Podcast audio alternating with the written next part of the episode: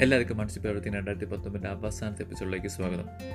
നീണ്ട പത്ത് വർഷം തന്റെ കണ്ണടച്ച് തുറക്കും പോലെ കടന്നു പോവുകയാണ്. ഇന്ന് ഡിസംബർ മുപ്പത്തൊന്ന് രണ്ടായിരത്തി പത്തൊമ്പതിലെ അവസാനത്തെ ദിവസം. നാളെ മുതൽ നമ്മൾ പലരും കുറച്ച് ദിവസത്തേക്ക് ഡേറ്റ് എഴുതുമ്പോൾ രണ്ടായിരത്തി പത്തൊമ്പത് അറിയാതെ തന്നെ എഴുതി തെറ്റിക്കും. ഞാൻ ഓൾറെഡി തെറ്റിച്ചു തുടങ്ങി അതുകൊണ്ടാണ് ഇപ്പോൾ എടുത്തു പറഞ്ഞത്. എന്നെ സംബന്ധിച്ചിടത്തോളം ലൈഫിൽ ഒത്തിരി സ്ട്രഗിൾ ചെയ്ത ഒരു വർഷവും ഒത്തിരി മാറ്റങ്ങൾ സംഭവിച്ച ഒരു ഡെക്കേഡുമാണിത് ആദ്യമായി ഫ്ലൈറ്റിൽ കയറിയതും വേറൊരു കൺട്രിയിൽ ഇതുവരെ സ്വപ്നം പോലും കാണാതിരുന്ന ഒരു ലാംഗ്വേജിൽ ജോലി ചെയ്യാൻ പറ്റിയതും കുറച്ച് രാജ്യങ്ങളൊക്കെ വിസിറ്റ് ചെയ്യാൻ പറ്റിയതും ഒക്കെ ഈ ഒരു കാലയളവിലാണ്. ഇതാ ഇതുപോലെ പോഡ്കാസ്റ്റും ട്രാവൽ ബ്ലോഗും ഒക്കെ പരീക്ഷിച്ചും പൊളിഞ്ഞും കുറേ കാര്യങ്ങൾ പഠിച്ചും പഠിപ്പിച്ചും നിന്ന കുറച്ച് വർഷങ്ങൾ.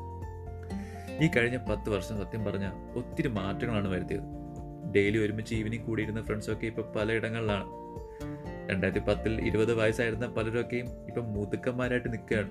കൂട്ടത്തിൽ ചിലരൊക്കെ പെണ്ണും കെട്ടി ചിലരൊക്കെ എൻഗേജ്ഡ് ആയി പിന്നെ കുറച്ച് പേര് ഇപ്പോഴും ക്രോണിക് ബാച്ചലായിട്ടുണ്ട് എല്ലാവരും അവരുടെ തിരക്കുകളും ഒഴുകി അങ്ങനെ പോവുകയാണ് ഇപ്പോൾ സത്യം പറഞ്ഞാൽ സോഷ്യൽ മീഡിയ ബൂം എന്ന് വേണമെങ്കിൽ പറയാം ഈ ഒരു കഴിഞ്ഞ ഡെക്കേഡിൽ.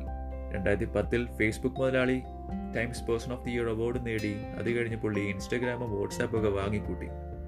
പുള്ളി അത്യാവശ്യം ഈ സോഷ്യൽ മീഡിയാസൊക്കെ അത്യാവശ്യം അപ്ഡേറ്റ് ചെയ്ത് യൂസർ ഫ്രണ്ട്ലി ആക്കി.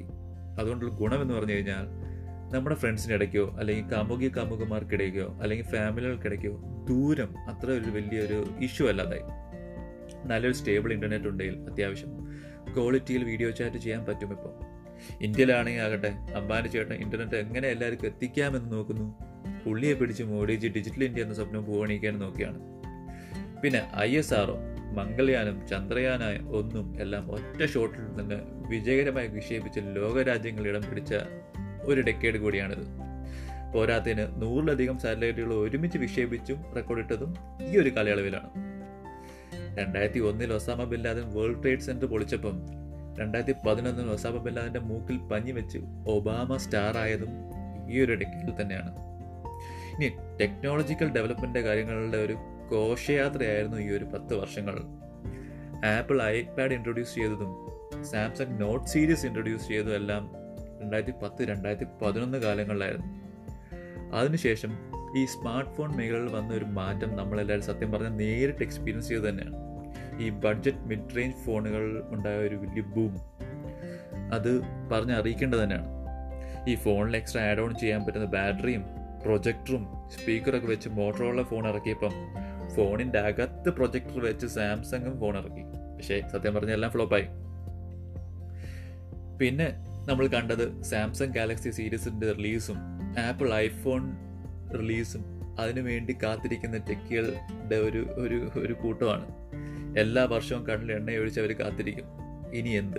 എന്താണ് പുതിയ മാറ്റങ്ങൾ വരുത്തുന്നത്? ഫിംഗർ പ്രിന്റ് സ്കാനർ വന്നു ഫേസ് സ്കാനർ വന്നു ഐറിസ് സ്കാനർ വന്നു നോച്ച് വന്നു. നോച്ച് പോയി. സ്ക്രീൻ ബെസലസ് ആയി പിന്നെ വാട്ടർഫോൾ സ്ക്രീൻ വന്നു. ഫോൾഡബിൾ സ്ക്രീൻ വന്നു. ഫോൾഡബിൾ ഫോൺ വന്നു. Foldable O E D T V വന്നു. പി എസ് ഫോറും എക്സ്പോസും തമ്മിൽ മത്സരമായി. നെക്സ്റ്റ് നെറ്റ്ഫ്ലിക്സ് വന്നു. സ്മാർട്ട് ടി വികൾ വന്നു. യൂട്യൂബ് ചാനലുകളുടെ അതിപ്രസരം. വീട്ടിലിരുന്ന് വീഡിയോ ഉണ്ടാക്കി കഴിവ് തെളിയിച്ചവർ കുറേ പേരുണ്ട്. ടിക്ടോക്ക് വഴി ഒരു ദിവസം കൊണ്ട് വൈറലായവർ കുറേ പേരുണ്ട്. അല്ലാതെ കുറച്ച് വീഡിയോസൊക്കെ ലീക്കായി വൈറലായ കുറച്ച് പേരുമുണ്ട്. അങ്ങനെ സംഭവബലമായിരുന്നു ഈ ഒരു കഴിഞ്ഞ പത്ത് കൊല്ലങ്ങളല്ലേ? രണ്ടായിരത്തി ഇരുപതിന്റെ തുടക്കമാണ്. ഒന്നും ഇനി പിന്നോട്ടേക്കില്ല. ഒത്തിരി മാറ്റങ്ങൾ നമ്മളിനി കാണാൻ കിടക്കുന്നേ ഉള്ളൂ.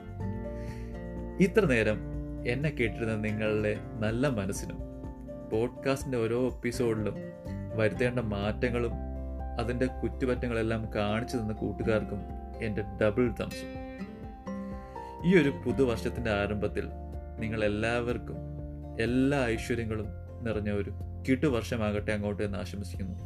അപ്പോൾ നെക്സ്റ്റ് ടൈം കേൾക്കും വരെ. വണക്കം.